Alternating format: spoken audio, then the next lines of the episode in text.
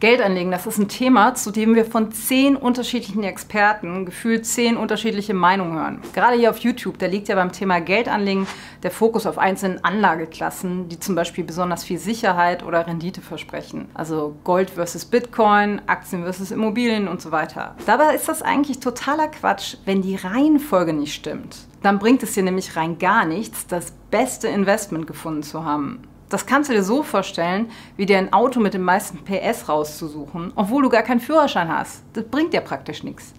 Daher sollst du wie folgt vorgehen. Zunächst mal den Notgroschen anlegen. Zuallererst solltest du dafür sorgen, einen Notgroschen auf der Seite zu haben, falls du unerwartet dringend etwas Geld brauchst. Also wenn die Waschmaschine kaputt geht oder du gar deinen Job verlierst, dann solltest du unbedingt Geld auf der Seite haben, das sofort verfügbar ist. Wenn dich das Thema Notgroschen näher interessiert und du wissen willst, wie hoch er sein sollte, dann schau dir mal unser Video hierzu an.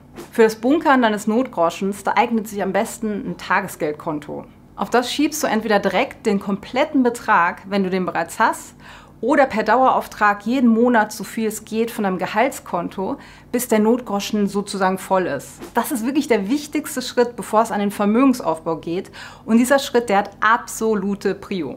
Dann solltest du die Risikobereitschaft erkennen. Im nächsten Schritt, da musst du dich mit deiner Risikotoleranz auseinandersetzen, die nämlich entscheidend dafür ist, wie viel du überhaupt investieren kannst. Möchten wir später genug Geld haben, dann sind wir quasi gezwungen, auch Risiken einzugehen, weil ohne Risiko gibt es keine Rendite. Aber Risiko ist nicht gleich Risiko.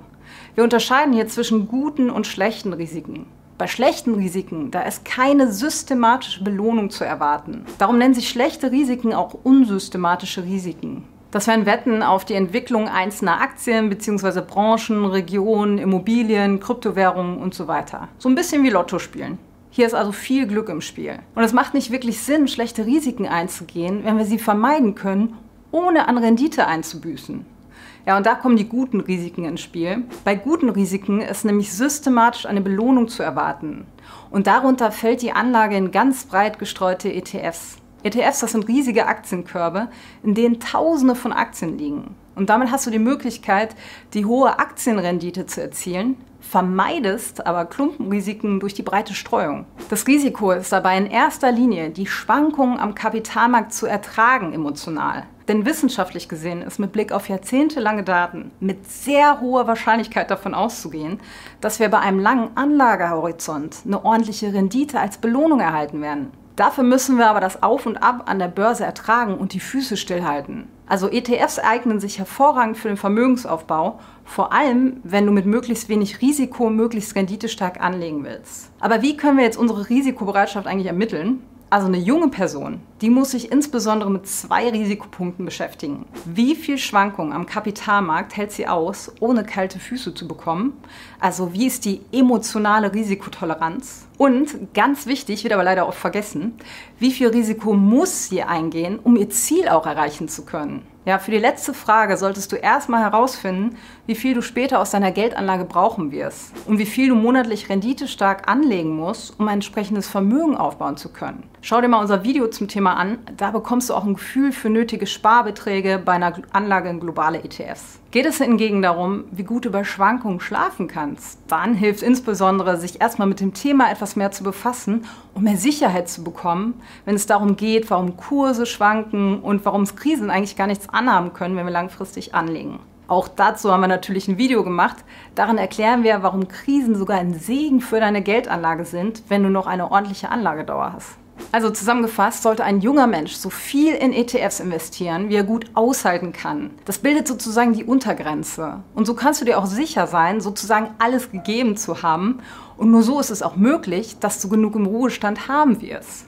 Eine ältere Person hingegen, die muss sich insbesondere mit der Frage beschäftigen, wie viel Risiko sie noch eingehen kann, ohne dass sie zu Renteneintritten die Gefahr läuft, durch schlechte Börsenphasen ihr Vermögen zu schnell aufzubrauchen. Diese Untergrenze bestimmt dann, wie viel noch in ETS gesteckt werden kann und wie viel in schnell verfügbaren, super risikoarmen Anlagen, also zum Beispiel Bankguthaben oder Staatsanleihen, liegen muss. Falls dich das Thema näher interessiert und du auf der Suche nach ein paar Faustregeln bist, dann schau dir mal unser Video hierzu an. Kommen wir zum dritten Punkt, ein System bauen. Sobald dein Notgroschen vorhanden ist und du weißt, wie viel du investieren kannst, eröffnest du ein Depot. Das brauchst du unbedingt für deinen Vermögensaufbau und keine Sorge, das war es auch schon an Konten. Also neben dem Girokonto brauchst du ein Tagesgeldkonto und ein Depot und fertig ist die Laube.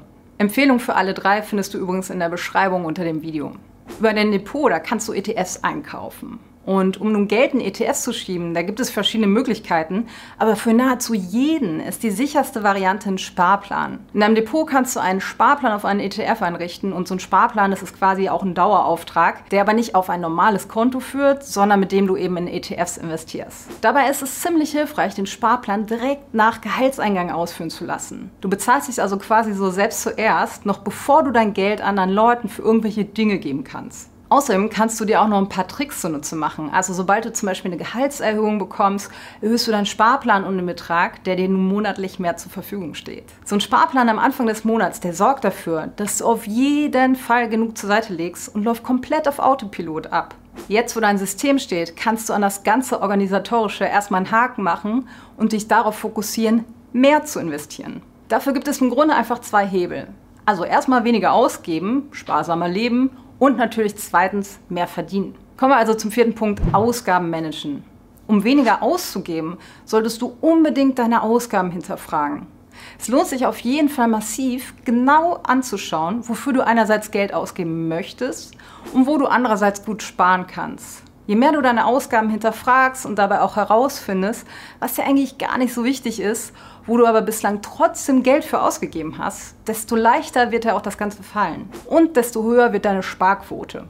Ja, aber natürlich hat das Ausgaben reduzieren klare Grenzen. Du musst ja irgendwo wohnen und was essen. Absoluter Frugalismus ist auch für die wenigsten wirklich eine gute Idee, sondern für die meisten ist es besser, da zu sparen, wo es nicht weh tut und danach den Fokus auf mehr Verdienen zu legen. Denn erhöhen wir einfach nur unsere Einnahmen, haben aber unsere Ausgaben nicht im Griff. Dann erhöht sich fast immer unser Lebensstandard gleichermaßen und wir haben gar nichts gewonnen.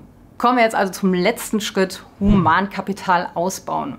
Wenn du deine Ausgaben im Griff hast, dann überleg mal, wie du mehr Geld verdienen kannst. Welche Fähigkeiten kannst du dir drauf schaffen, die einen hohen Wert stiften und für die dich der Arbeitsmarkt ordentlich entlohnen wird. Kannst du als Angestellter dein Gehalt vielleicht besser verhandeln oder selbst ein Unternehmen gründen? Dein höheres Einkommen kannst du nun wunderbar in dein bereits laufendes System schieben. Ja, wenn wir richtig investieren und die Reihenfolge beachten, dann haben wir am Ende nicht nur ein ordentliches Vermögen, wir vermeiden so auch unnötige Risiken. Also zum Beispiel nicht genug Cash für Notfälle zu haben aber andererseits auch das große Risiko, später nicht genug Geld zu haben, weil wir zum Beispiel nicht regelmäßig investieren und nur dann anlegen, wenn es uns gerade passt. Wir befassen uns seit zehn Jahren intensiv mit diesen Themen und haben bereits tausende Menschen dabei geholfen, sich nicht in unwichtigen Details zu verlieren. Ja, und dabei machen wir das Ganze für jeden so einfach und klar verständlich wie möglich, sodass Geldanlage ein für alle Mal abgehakt werden kann. Wenn du von uns Hilfe bei der Umsetzung der genannten Schritte bekommen möchtest, damit du Anfängerfehler vermeidest und zusätzlich Zeit und Geld sparst, dann schau dir hier mal unser Programm an.